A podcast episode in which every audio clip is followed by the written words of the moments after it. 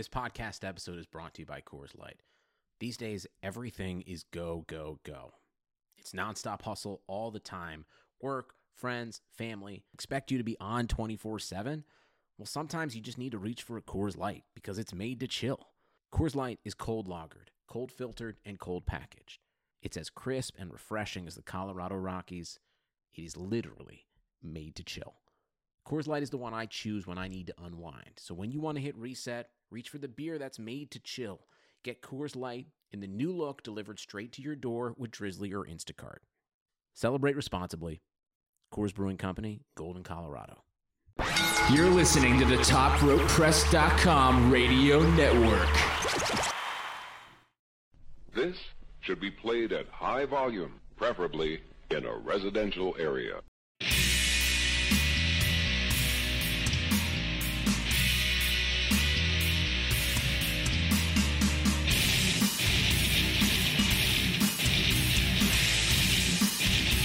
Back at you here with another edition of Top Rope Nation presented by TopRopePress.com. As always, I'm your host, Ryan Drosty of Top Rope Press, joined here by the ravishing one himself out of Cleveland, Ohio, Mr. Kyle Ross. How's it going, Kyle? I'm ravishing now. Wow, that's quite a compliment. I got to introduce you differently every week. That's my goal. yes, yes, I, I've noticed that. I, I look forward to it every week. You know, you never know what you're gonna pull up. Yeah, happy to be here. A lot to talk about. So it's been quite the week. It's actually been quite the day here with some uh, crazy wrestling news going on here Thursday afternoon. We'll get to that here in just a minute. But Kyle, I'm I'm in one of those moods like a couple weeks ago when I talked about my refrigerator and my bar. I'm I'm kind of in a ranting mood right now. I don't know if you can stand by for this. Strap yourself in. Get ready. Oh. Uh, I'm ready. I don't know where you're going. this isn't in my format sheet, Tony. It has been a crazy week here for the website, for the pot, everything. So it started out backlash. If you're a reader at topropepress.com, first of all, thank you for coming to the website. Second of all, we are sorry for any outages you may have experienced over the weekend. Uh, we had just moved servers, and right as backlash was starting up, right after I watched my Chicago Bears typically blow a game in the fourth quarter, as usual. I wasn't in the best mood. And then I see all these errors popping up on the website. Long story short, I spent the next at least six hours, maybe longer, Sunday trying to figure this out. It went into the day on Monday. Finally got things up and running. So if you're going to the site, it should be working smoothly now, but it was a stressful two days. And then throughout the rest of the week, for those of you that don't know, I have a daughter. She's nine months old. I have not been getting much sleep. I think she's been going back to the whole newborn schedule lately. So I have been uh, waking up at all hours of the night, not getting a lot of sleep. And uh, as far as Raw and SmackDown goes this week, uh, I usually watch those when my daughter goes to bed, late at night, on the DVR. But this week it hasn't been, has not been very much possible. So uh, my my knowledge of Raw and SmackDown this week, I watched it. I skimmed through it, but I didn't get to watch it in as much detail as I had hoped. And then today, some allergies started hitting me. Kyle, I mowed my lawn last night. I woke up this morning and I felt like I took a hundred dusty elbows to the middle of my forehead, and my nose is just. If I sound weird, that's why. So Fun fact. Fun fact about George Truly here. I've only mowed the lawn twice in my entire life. what? Yeah. How? How was that? Well, I guess you live in the city, right? Yeah, yeah. I live in a city, and uh, before that, I lived in a condo. So Oh. it's it's it's by design. It's trust me, it's no accident that I've mowed the lawn only twice in my life. I think the last time I was 17, it was when my parents went on vacation. I intentionally did such a bad job that they would never ask me again. I'm a horrible human being. I tease Always- my wife about play- that. I've always worked heel as long as I can know. Yeah. I tease my wife about that because when we started dating, um, we had kind of a long distance relationship, and I would actually drive to her house during the middle of the week to mow her lawn for her. Oh my god. Yeah, I, well, I was looking to impress. Come on, Yeah. Wow. got to do what you got to do. So I yeah. Yeah. It's true. Oh. I, I tease her. She hasn't she hasn't mowed a lawn in at least six years. So Okay. Yo, that's, that's sooner than I have. Yeah. I, don't even know. Yeah, it'd, it'd be a struggle. I don't know if you handed me a lawnmower and said, you know, get this going. You know, I might scratch my head a little bit. my new goal might be to get you to come visit and mow my lawn for me. No, that's not going to happen. That sounds like that sounds like an old world class angle or something like that, like the David Von Erich, Jimmy Garvin thing, you know, where it's like, you know, we'll wrestle, and if I lose, like I have to like come out to like to, like work on the yard. Pull out the old you, like, John Deere, brother. What's that? Pull out the old John Deere, brother. You're going to work. Yeah, yeah. Well, you, well, I, I can imagine me like roaming the fields there, out there in Iowa, like carrying hay or whatever. That was. I don't. I don't live in the middle of a cornfield. I actually live in town, but we could we could drive out in the country a ways Oh, and that's drop you off and let Drive you spend the the day. middle of nowhere. It's okay. it dead. All right, but on the positive side, you guys, I am going. Speaking of Iowa, I'm going to the NXT live event tomorrow night in Des Moines. Front row seats. Looking forward to it. If you're listening and you're in Des Moines, come say hi. I'll be wearing a Shinsuke Nakamura t-shirt. King of Strong Style, old school, not the uh, not the new WWE t-shirt, but the old New Japan OG. So that'll be me, front row. Is this your first NXT show live? It is. I I had tickets to go to the Chicago show back in I think it was in January. Uh didn't work out.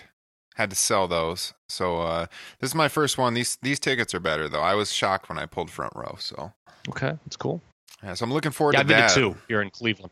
You've been to They two. were- what was neither of them were big deals. Oh, they're real good. I mean, it was, um, you know, I had uh, GA the one time, and then another time I had a little better spot, and uh, yeah, both times it was great.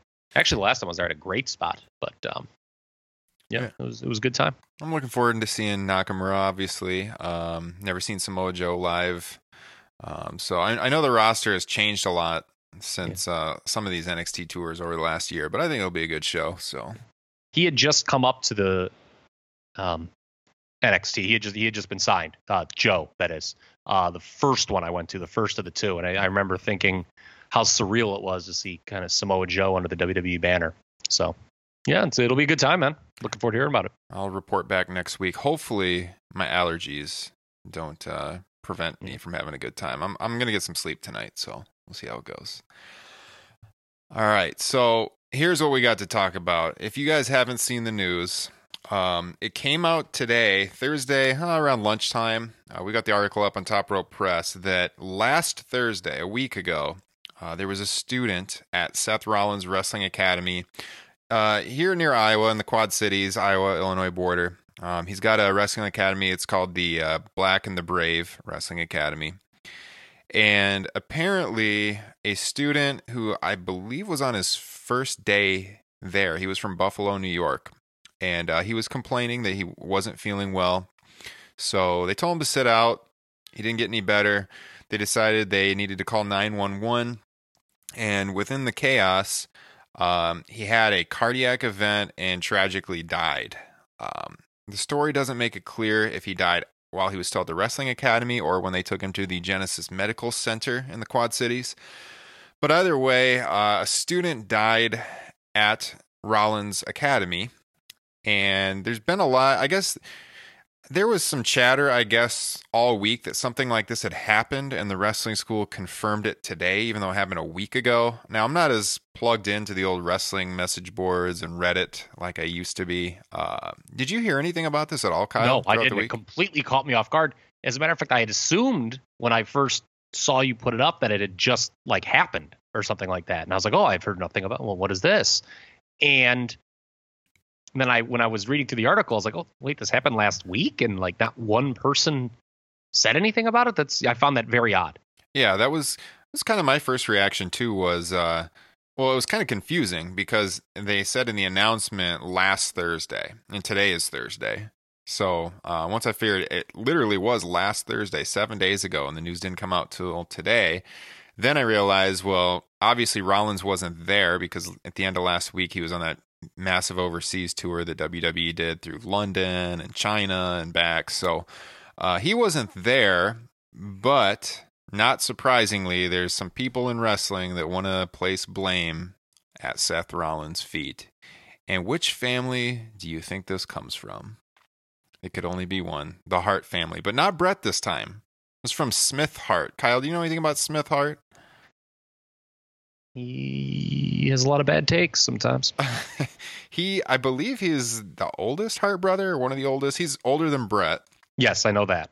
Um, and let me just preface this by saying Bret Hart is my favorite professional wrestler of all time. I loved Bret Hart growing up. I've met Bret Hart. I had beers with Bret Hart for several hours one night back in 2008. One of the greatest nights of my life. My friends and I still talk about it. Uh, but I have found that Bret, for himself, has been kind of off base with his criticisms of Seth Rollins lately. And now to see another Hart brother stepping in, it kind of just blew my mind when I read this. Go ahead. What were you going to say, Kyle? Yeah, I just wanted to jump in and say something. I know, uh, you know, the Hart family obviously has had its, sh- um, you know, share of tragedy and stuff like that. So I guess I shouldn't joke about this, but still, I always remember when, when I was thinking about like how many kids there were. I always remember remember that Bobby Heenan told that old joke one time when someone's like, "Oh, there's 13 Hart kids," and he's like, "Oh yeah, they had one of each." I, Yeah. that always made me laugh. Yeah, Heenan was always good for some hard jokes. Yeah. So if you haven't seen this, I thought I would read the statement on the air. Um, it's kind of long, so bear with me here. But this is what Smith. This is Smith Hart. yes, this is what read, Smith right? Hart wrote on his Facebook page. All right, quote. Did it get any likes? Uh, I am not sure actually. Let me, you know, I could check here. Um, Okay. See, I want to see how many likes that his comment got. His page is facebook.com slash smith dot hart dot five. Yeah, I'm clicking on the picture that you shared. Unfortunately, you can't see the likes on that. I think I I cropped that I'm out. bizarrely obsessed with this.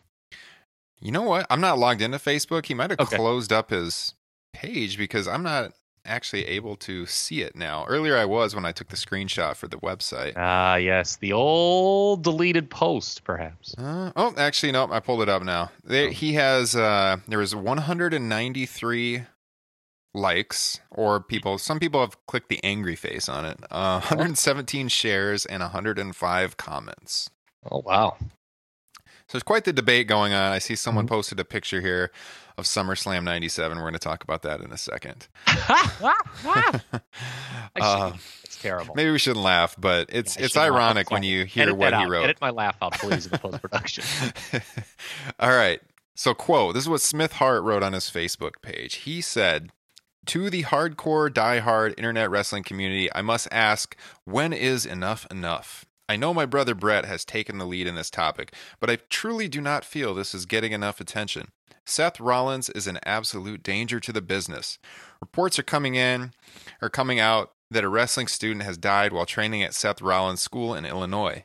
I have trained students for over 40 years, and my family has trained some of the most well known superstars of all time for more than 70 years. It's quite modest there.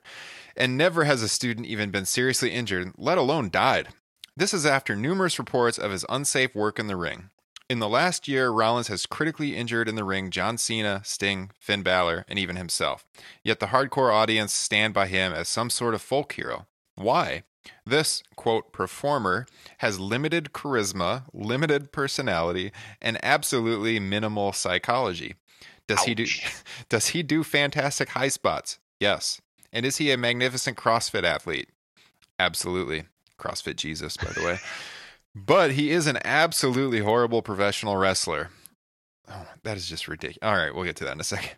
The goal in professional wrestling is to make it look real without hurting anyone. But Rollins manages to do the opposite as he makes it look fake while critically injuring talented wrestlers. Keep in mind he's on this note after talking about it, someone dying from a cardiac incident. Take this buckle bomb, which is the cause of many of these injuries. A logical, rational human being would know that it would be physically impossible to shoot that move on anyone, let alone anyone three times the size of him, which most professional wrestlers would be. Perhaps he should follow his buddy CM Punk into the UFC to try shooting that move onto a Mickey Gall and see what happens. There is zero logic into his moveset, just high spots for the sake of high spots, and it is injuring people, ending careers, and now killing people. I understand that little is known about this death as it is in the early stages. Likely, it was more cardiovascular related. But therein lies another issue. Rollins is a fantastic CrossFit athlete that trained for years to have the conditioning that he does.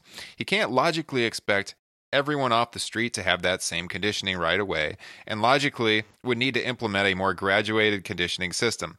But beyond that, why would anyone want to train under someone who has proven to be so reckless? With as many proven unqualified, or which is with as many proven qualified wrestling schools and trainers in the world, like Lance Storm, Santino Marella, Team 3D, Dory Funk, Tom Prichard, or Booker T, why would you waste your money and your health training under someone who has a higher risk of injuring you than advancing your career? And finally, to Seth Rollins, if you read this, take consideration of the people you are working with and learn to work safely or give up and find another profession. End quote. Smith Hart. Your thoughts, Kyle? Well, first off, if you Google Black and Brave Wrestling Academy, there is a thread that comes up that says, "Don't ever attend Black and Brave if you consider becoming a pro wrestler." That's so that's not a good sign. Uh, two, this is just like so bad that Smith Hart would do. It's like it, it's like such a what do they call it? like a straw man kind of argument where like he basically admits like when he goes into the part, oh well, you know, I know not a lot is known about this and it's cardiovascular, but you know, let me just like beat on Seth, you know, let me just rip on Seth Rollins. And like there are some legitimate criticisms of Rollins' work. You know, they do need to retire that power bomb spot, especially because it's just used as a transition move anyway. And it, I mean, it doesn't, you know, it doesn't get a fall. I, I just think in that regard, uh, it's kind of pointless. So they, they probably should do away with it. I, I just think that this like but to equate that with you know someone dying and when you don't know any of the facts and i don't know any of the facts other than what's in the article so i'm not going to speculate or comment. It's just very irresponsible by S- smith hart. I just found it, funny the how hart brothers in general sometimes go off a deep end and make no sense. Not bret but the other you know bruce has been known to do similar things as well Well, I mean, as you you heard there in the statement, he talks out here. He starts out talking about what happened with the death, and then three fourths of his little column here is about why Seth Rollins sucks at wrestling, and I'm just gonna bash him now for like 200 words. Mm-hmm. It has nothing at all to do with the death. Which, by the way, Seth Rollins was not even there when it happened. But Smith Hart is saying this is somehow Seth Rollins' fault, even though he's on the other side of the planet when it happened. Yeah. Although it does seem when you when you read into this Black and the Brave Wrestling Academy, Seth Rollins not being there seems to be a commonly cited issue uh, with, with in the complaint section. Well, I mean, I think he's there more than Shawn Michaels was at his old wrestling academy. Oh, the Texas Wrestling Academy. Well, yeah, Shawn was having some issues at that time, so But at the same time, how if you sign up for that academy and you think you're getting daily training from Seth Rollins, you might need to learn a little bit more about the wrestling business when the guy's on the road five days a week right now. Like, Yeah, how well, much that- time can he spend there? yeah, that that, that was also a popular response in the uh, you know uh, on the thread to the person who complained. That's like you know I'm not going to repeat it, but there was a lot of effing idiot. You, know, Yeah. you are in that. Yes. Yeah, so I mean, I don't know. There's a lot to dissect in this in this statement from Smith Hart. Um, overall, I, I completely disagree with what he said about Rollins as having limited charisma. The guy's one of the best performers in wrestling right now. Uh, limited personality and minimal psychology. I I don't agree with any of that. But Smith Hart says he is quote an absolutely horrible professional wrestler. Yeah, that's just I. It was just like totally out of bounds. It was just kind of like you know you hate to say this about somebody, um, but it just seemed like Smith Hart wanting to go off on Seth Rollins and using the. It was just very needless. You know, I would say ninety five percent of that Facebook post was very needless. And then he goes on to talk about, oh, maybe you should follow his buddy CM Punk into the UFC. Okay. Oh, What the heck does that have to do with anything right now? yeah, I don't know. That's that's bad. Yeah. Well, well, I mean, what does that even? Oh, because he injured? Like, yeah, see what it's like to get injured or something like that. I mean, come on. Yeah. Come on. I, they do need to retire the. I mean, would you agree though? I think they do need to. I mean, if it was a meaningful spot, okay, I could see them like maybe still using it um, to get near falls, but as a just as a transition spot, that power bomb because it you know it has. I mean, that move specifically has injured two guys in major matches. That that probably should be retired, right? I agree. I mean, no one's Okay. take no one's taken that move because uh, you know no one's no one is taking the move unless they agree to it. Um, That's also true. Yes, they're not. Yeah, it's not forcing. And it, give me freak. I mean, there are a lot of times that guys get hurt. I mean, you know, the thing is now guys don't work as hurt as they used to. yeah. That's something that you have to remember. I mean, guys, you know, going back to like the late '80s, it was unbelievable the stuff they would um, work through because you know the contracts were so different. Uh, Mhm. it's so interesting. Have we talked about this on the show? How they, the irony of them getting rid of the curb stomp because, you know, how you know the name of it and how it looks and the connotation. Yet, you know, Rollins is doing that move, which actually has hurt two people, and the curb stomp's not going to hurt anybody ever. Well, they supposedly retired the curb stomp because Vince thought, "Oh my God, my grandchildren could do this move. What would happen?" Uh, How many moves in wrestling is there that you could say that about? They got the tombstone pile driver, where they drop someone flat on their head. Which, by the way, speaking of Smith Hart, and he's talking about injuring people in wrestling. Love Owen Hart. Not going to say anything bad about a guy who was um, taken from us way too early. But Owen Hart, his own brother, hurt someone badly, which ended up shortening the career of Steve Austin because of a poorly executed pile driver, which makes this whole statement from Smith all the more ironic.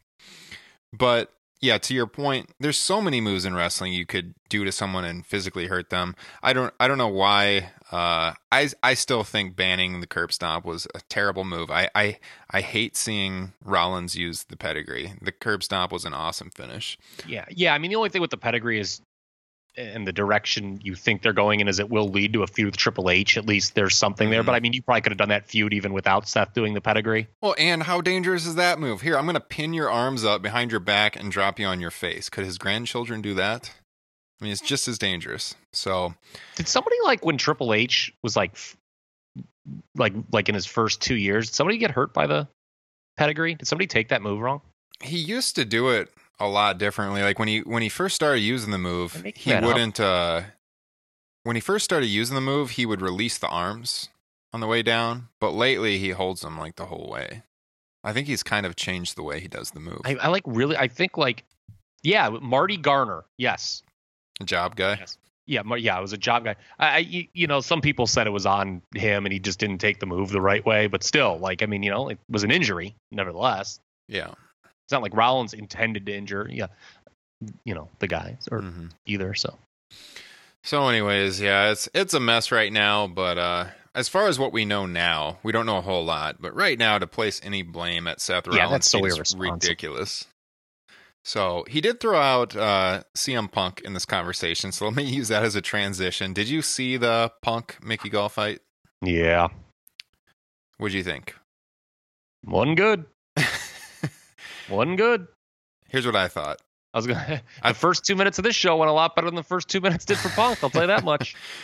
It wasn't really a surprise. We talked about it last week. Neither of us picked Punk to win. I mean, but you got to give the guy credit for at least giving it a go. Should he ever fight in UFC again? Probably not. He should probably fight in a, a smaller organization where there's less eyeballs on the fight. Uh, but at the same time, I thought there was one thing that was spectacular about the fight. Actually, just awesome. Do you know what that was? It was the entrance of Mickey Gall.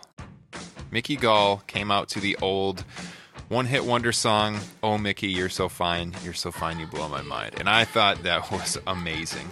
There was some controversy Yeah. over whether or not he was going to be allowed to use that. Dana White was not going to allow him to use it, but then there was an uproar online because the word got out he wanted to use it, and White said no. So UFC was bombarded with all these comments from people let him use it, let him use it. And finally, Dana White gave in. It was freaking awesome. that song was That perfect for his sense. entrance. the way you just said that because like the buddy of mine who was sharing this information about oh UFC doesn't want him to come out to that song is like the kind of like person who would like bombard UFC. So Anyways, I didn't know much about Mickey Gall before the fight, but after watching it, his uh his little interview in the ring or the octagon afterwards, I'm a fan. I'm looking forward to seeing that guy fight again. He could be a star. He's got a ton of charisma. So yeah, I mean it helped him a lot, and yeah, you know while Punk professionally it was you know let's be honest pretty disastrous. I mean it was about as bad a performance as I've seen in the octagon really ever. yeah. And I don't think it's a stretch to say that it was one of the worst performances by, uh, you know, a fighter on a major UFC show ever. It's it, just was.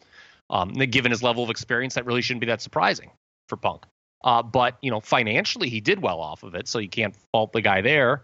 Um, I'm in the if I can piggyback off somebody, and totally in the Meltzer school about you know not being at all up in arms over what he made for the show because if he can track eyeballs, it's funny that people are like, oh, maybe he should go fight. This being Punk should go fight somewhere where there's less people, you know, watching. And you, you, I think you just referenced less eyeballs. To me, the whole thing is, and you know, UFC. He was so bad that I think UFC would shouldn't use him again. But if he can attract curiosity, then you know that's the name of the game in UFC. yeah. It's it's you know pro wrestling with undetermined outcomes. I don't So, think and, I mean, second he's the one fight who would drew- do. you, you know that show was you know right down the road here for me in Cleveland, and Stipe Miocic obviously locally was the big draw, but on a national pay per view basis, it was actually CM Punk. So it I- was a success for UFC as a one off.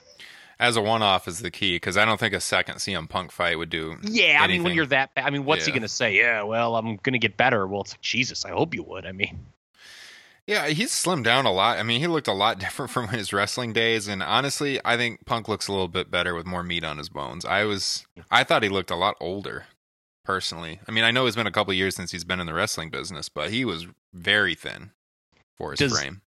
that result in any way diminish a potential comeback if there were to be one? And it, right now, it's looking slim uh, to WWE for Punk. In your eyes, Uh, I don't think too much, honestly. I don't think wrestling fans care too much that he Yeah. lost. I mean, a little bit, maybe in the short term, but in the long term, people forget. I mean, we we could have said the same thing with Brock and the steroid test and anything, and people didn't care. Yeah. So, I I, I don't think so. I don't think he's going to WWE anytime soon. I think New Japan Ring of Honor is a possibility if he wants to get back in the ring, but that lawsuit's going to be a big obstacle Yeah. for a long time. well, you know, the the interest of the, the- it's interesting who Vince brings back and who he doesn't. If you look at Vince's history, Yeah. you know, I mean, some of the guys that he's been in the fiercest battles with, uh, he winds up working with again. Hogan, you know, he, guy worked with he worked with Eric. He brought Eric Bischoff in for three years. Yeah. I mean, the word with Punk though was that uh, people back when he left WWE, the word was people were not disappointed that he really wasn't getting along with anyone backstage. Yeah, I, I had heard some things that he was getting pretty difficult to deal with. He was one of the guys who you always had to placate. Yeah. Oh, so I don't know if anyone in the company is really pining for him to come back at this point, but I mean, Yeah. it would it would spice up the product, that's for sure. But yeah, so it was Had he won, it would have made him more attractive to bring back. I can say that for sure. Oh yeah, definitely. So he says he's going to fight again. We will see. We'll see where that's at. Um, but otherwise, last night finals of the cruiserweight classic. I did have a chance to watch that show straight through live. Thought it was a really good show. Um, we had three matches in the tournament, two semifinal matches in the final, and then we had a tag team match thrown in, so there could be a little bit of a break before the final match. Uh, out of the the two semifinal matches. So we had the Grand Metalik match uh, taking on Zack Sabre. We had T.J. Perkins taking on Kota Ibushi. Out of those two, I mean, how would you grade those, Kyle? Which one was the highlight for you? Oh, for sure, Ibushi and uh, Perkins. I mean, that was I thought one of the top five WWE matches of the year. If you wouldn't have said that match, I might have had to fire you. Okay, uh, wow, that- that- very harsh today. Okay. Um, I I was actually kind of shocked when you were asking me the question. I was like, "Is this up for debate?" I mean, the uh, uh, Metalik Sabre was very good, but yeah, I mean, yeah, I, I- just thought the world of that Perkins uh, Ibushi semifinal. I, I would say, um, that with Ibushi Alexander, and then um, Cena Styles, Nakamura Zayn, maybe Styles Reigns, the first one in the April pay per view. What was that? Payback.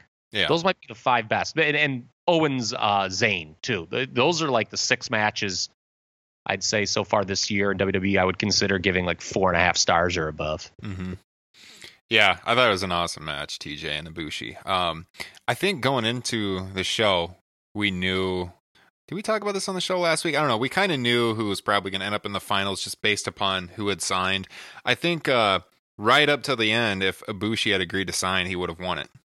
Uh, yes, that that was. I think they wanted him to sign and they wanted him to go over, but uh, yeah, he for whatever reason he just didn't want to commit full time.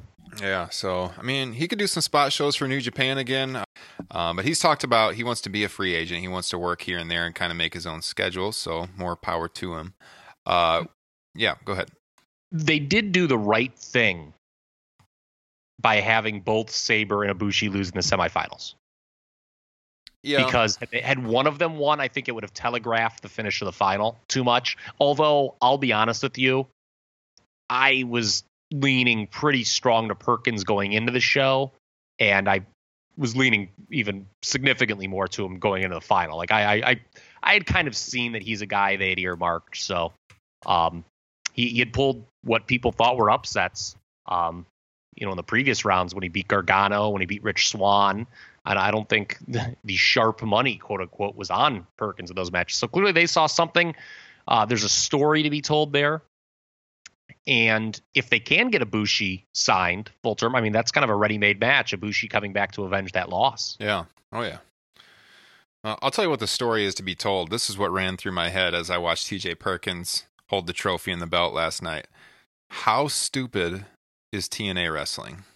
How many, think about all the guys that they have had under contract over the years and never broken through as a true number number two company in the United States. I mean, I think it's Ring of Honor for sure is the number two company in the United States right now.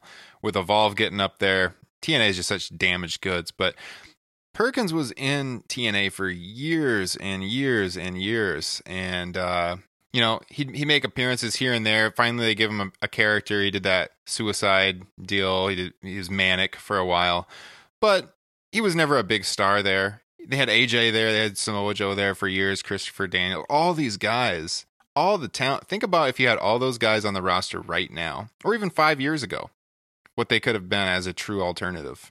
Just a complete waste.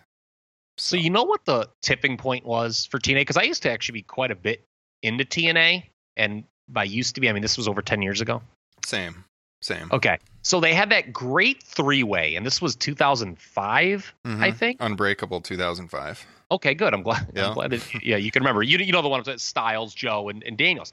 And it really looked like they were going to be this great alternative. They had some of the top guys. They were, and then they chose the wrong path. This was they right when Nash WWE light. Yep, when they started, they started bringing in Nash things. Bischoff. Yeah. I mean, well, yeah, when when Hogan and Bischoff came in, that was a disaster. There's just no other way to say it. How just awful that was. Mm-hmm. That was just so horrible. What a disaster decision. But even before that, you know, just keeping Jeff Jarrett, who is never, I'm sorry, uh, justified being a top guy in a major promotion. Yeah. That's not to say he's a terrible performer because he's not. He's done some good work throughout his very long career, but he's never been a guy who should be on top of a major promotion. He just shouldn't. And um, you know, there was that. And then, you know, I love Christian, but it just, again, it comes off as WWE light when you bring him in and act like it's the second coming, when in the reality was he was a mid card guy in WWE. Mm-hmm. You know, kind of like bringing Jack Swagger over to SmackDown from Raw and expecting me to care. For yeah, for instance. Oh, man. Other than that, SmackDown was a great show this week, I thought. But uh, yeah. Very well show. Yeah. Oh, yeah. It's yeah. just so much easier to watch than Raw these days. Uh, so yeah, TNA. I I think TNA. Just to finish that thought as we go off on this tangent, like we tend to do. Uh, TNA, yeah, they dropped the ball at the X Division, and that's when it became a, not a true alternative in WWE light. I think I always thought Kevin Nash really buried the company when he came in and started getting involved with the X Division guys, and that really at after some that point nobody Alex really Shelley cared. segments were funny. I they, there were some funny, uh, funny but segments. Overall, yeah. yeah. Overall, you're right. It was it was more a net bad than good. And then those segments with Alex Shelley had like they weren't things that were going to dr- draw eyeballs or money. I mean, when you're referencing, you know, like the Blue Brothers Shawn Michaels fight in Madison Square Garden from '96, mm-hmm. you're basically making ten people, one of them me, laugh really hard. But you know, that that doesn't really do anything for your bottom line. And you know, Kevin Nash, oof, he's a guy who I could deal with. You know, not hearing a comment from him on the state of the business. The uh, uh, really forever. Yeah. To be, I, I saw he weaseled his way in to uh, comment on CM Punk. I just eh, Kevin, what's so disappointing about him is he's a sharp guy. Yeah. Yet he's done so many damaging things to various promotions, and you almost wonder if he does them on purpose.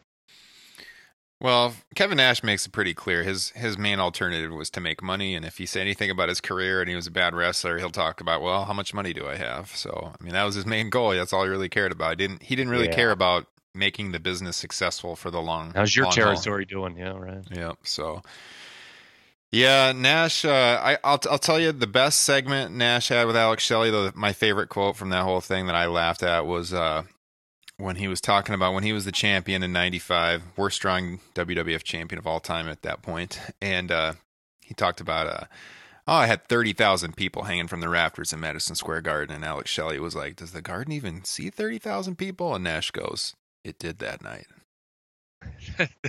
That's good. Yeah. I mean, that's good. I mean, see, again, the guy's like so self aware, but he's like basically like he's mocking what a horrible drawing champion he was. And he was the worst drawing champion when that title meant something. Like now it doesn't really mean that. Like, you know, the, the brand just draws the, the reality. As much as I like the two guys who are the uh, respective world champions now, it doesn't really matter that much. But when Kevin Nash was champion, it mattered a lot, and business absolutely tanked Yeah. under him. Yeah. And so like he's joking about it, like, oh, oh this is so funny. It's like, well, you sucked. You were the worst one year world champion of all time. Like I hate Pedro Morales matches. Like I can't like I think they're just unbearable to watch. But at least he drew money in the seventies. Yeah. Yeah. So, anyways, to bring this f- full circle back, back to TJ Perkins, he is going to carry the Cruiserweight Championship, the new Cruiserweight Championship, onto Raw this coming week. Uh, I guess they're starting the division this week, right? Yep. Yeah, In Memphis. right. So they've got what 10, 10 guys on the roster for the division. Yep. trying to remember. That's I agree that you need to do kind of a slow rollout. You don't want to like just throw a bunch of guys on TV at once and start doing 10 man tags and not one guy gets over. Mhm. Um, so yeah, I, I hope they give them some vignettes and whatnot. You know, basically, I just hope they replicate what they did with the Cruiserweight Classic, Yeah. which you know I said it last week or maybe it was two weeks ago. I know I said it on this program, and I'll say it again: is by far and away the greatest tournament ever produced by the WWE. It's not even close. Like I try to think, like almost every tournament they've done, whether it be a one night tournament like WrestleMania four or you know a King of the Ring that got stretched over um, a couple weeks on Raw, and they would only do the semis and the finals on the pay per view. I know they did that a few times in the mid '90s. Um, almost every tournament they tried has been really bad. It just it's featured lazy booking and not many good matches. And this was not that. This was clean finishes in every match. Everything got time. Multiple people got over. Uh, it was great. Just blew away any other tournament ever done by WWE. I never thought they would do a Super J Cup style tournament. I was told people that. You know, never expect WWE to do something resembling the 94 Super J Cup, and they did, by God. Yeah, I mean, there's not a lot to compete with. Uh, like you said, WrestleMania four was was pretty awful for a tournament. Uh, Survivor Series '98. Uh, well, I, I guess I like the finish of that with The Rock. You know, his first big heel run as champion. But uh, King of the Rings over the years, not a lot of really memorable King of the Rings outside of the first one. Where, speaking of the Harts, Bret Hart had some great matches in that tournament. Um, what he had like three matches. That was in Ohio, by the way. Were you at that show? King of the Ring '93. not. I was at a nearby basketball camp though at Mount Union. Ah. Ironically, That was a great show. Um, yeah, Bret, you know, carried that. Three great matches on the same show. Won the first King of the Ring that was on pay per view. They had been doing the tournament house shows for years, going back to the '80s. Uh, but yeah, I can't think of any. I can't think of any tournaments that could compare to this one. I hope they keep doing it year after year. I think this is a, a Triple H idea. I, I'm not sure Vince McMahon really cares for tournaments, as we've seen over the years with them not being very good. Um, yeah, you know that's a really great point by you. You hit the nail on the head. Why this one was so much better. well, people always talk about, you know, how come the WWE tag team division sucks? Well, it's because Vince McMahon doesn't like tag team wrestling. That's a fact that's been talked about many times. So I think with the tournaments, maybe that's why. Maybe he just doesn't put much emphasis on it because he doesn't care. But this was clearly a Triple H deal through and through. And he made sure you knew about that too, right Oh. before the final. yeah. yeah, he came out, kind of took a little bit of the spotlight, getting some criticism for that. But It was okay. I mean, he did. I I would have laughed had he just like pedigreed somebody and like you know said bit him. You know. I'm taking this home. I think he should. I think he should have done that, like a Nash like move, just like you know, just to troll everyone. It did not really happen. Like just like you know, pedigree one guy or pedigree them both, and then just put one guy on top. Oh, man. I choose you. Yeah. Yeah, they uh well, here's the thing. So you got the cruiserweights going to Raw. Raw continues to get more and more deep with the roster. You're gonna have all these guys on Raw, whether it's Metalik, they got Jack Gallagher, who I think is awesome. Me and my buddy Justin talk about him a little bit. We think that guy's a star in the making. I just love the whole character. Gar- Mhm. Gargano, obviously, uh, Cedric Alexander, Brian Kendrick, who's a great veteran to have on that roster. TJ, of course. Some of the highlights of the ten. Tozawa. It's it's there's got there's a lot to look forward to, but yeah, I mean, yeah, I mean, It should be. I mean, if you can do what, if you can basically replicate what they did here, where you introduce them with video packages, um, go over stuff, and if you reference the cruiserweight classic, like you know, hey, maybe this guy beat this guy, or this guy made it to this this far, and this guy only made it this far. You know, if you treat it like it's something that you know happened and mattered, I think it can work. Yeah. Uh, you know, I, I wrote last night on the site, you know, just kind of a little bit of a a very very brief history of WWE and cruiserweight its initial cruiserweight division, which was not good at all. Uh, I think this one will be much better. Yeah, I agree. It was kind of a joke when they tried it before. It was. Uh, oh, it was horrible. Yeah, it, it almost felt like they were just doing it when like when they very when they did it. Pardon me, when they did it the very first time, like initially in like '97, it almost seemed like it was the one time in history where Vince was just like, okay, I guess this other company's doing this, and we're just going to do it mm-hmm. just cause. Yeah. it never got off the ground. I mean, they, um, you know, they brought Kaientai over from Michinoku Pro, and that you know quickly turned into a disaster. So Yeah. with Choppy Choppy Your Pee Pee. Oh my god, that is up there with the old day as one of the worst segments in WWE history. So overall, to wrap it up here with the WWE talk this week, Kyle, uh, I just wanted to hit on how much better SmackDown was than Raw this week, and how it continues to be, despite Raw having overwhelmingly the talent advantage. It's just we talked about at length many weeks that it's the show's too long. But did you think outside of uh, Jack Swagger's return? SmackDown was a pretty good show this week.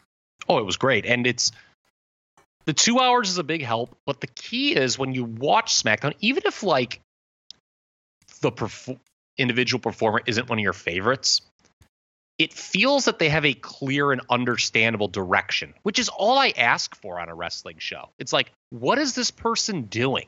What is their short term goal? What is this building to? And it's clear, it's concise, it's obvious with SmackDown. I wrote about this this morning with No Mercy. You know, Backlash just took place on Sunday, and this No Mercy, which is in four weeks from now or whatever, you can kind of pretty much figure out what the card's going to be just off one SmackDown. Yeah. With Clash of Champions, shows two weeks away, and going into Monday, they had the main event, and that was it. yeah. I mean, you could tell some of this stuff. I mean, you know, again, you could tell some of the stuff, but th- they made it so convoluted. I mean, all the championship pictures uh, on Raw are, really muddled and, and kind of bad the way that, that they're booked. Um, you know, they, they tease you with the triple threat title match and don't deliver that. So if you're a casual viewer, you're supposed to be like, oh, well, I guess this Owens Rollins match is just sort of, you know, what we've got now you know that's not the way I feel, but you know, I mean, if you're it, of just a normal viewer, you it could be treated like that, where it's kind of like your you know your consolation prize. If you're supposed to be cheering Roman Reigns, alleged number one babyface in the company, the women's booking has been a disaster since SummerSlam. They don't they have no long term goal there. They're confused, and then the tag team picture's kind of been ruined by that old day segment. Yeah. Yeah, the uh I mean it's night and day. Look at I just think that AJ title is- did so much for the show this week. It felt fresh. I thought the uh the interview with Ambrose and AJ uh in the ring with Cena. You had Cena was very good. It was so good. You had Cena with a little bit of an edge to his character for the first time in a long time. You know, Cena's always decent on the mic, but he comes out and it's just like, oh yeah, there's John Cena's. There's there's his trademark lines. It's kind of goofy. But this week he had he had a little bit of an edge to him. Wanting to he mentioned tying Ric Flair's record here in the future. Uh, so he's definitely going after the title. I like the segment a lot. He went after Dean Ambrose, talked about how uh, maybe Steve Austin was right when he talked about all of his criticisms of Dean Ambrose. So, yeah, overall, the show was really good. And I got to point out, when we were talking a couple, well, it was last week, and we were trying to predict what was going to happen in the uh, in the uh, SmackDown Women's Championship match, and we both agreed Becky Lynch was probably going to go over. But do you recall who I said I would choose as my second choice? I said Alexa Bliss. Yeah, And- she looked good in that match Sunday.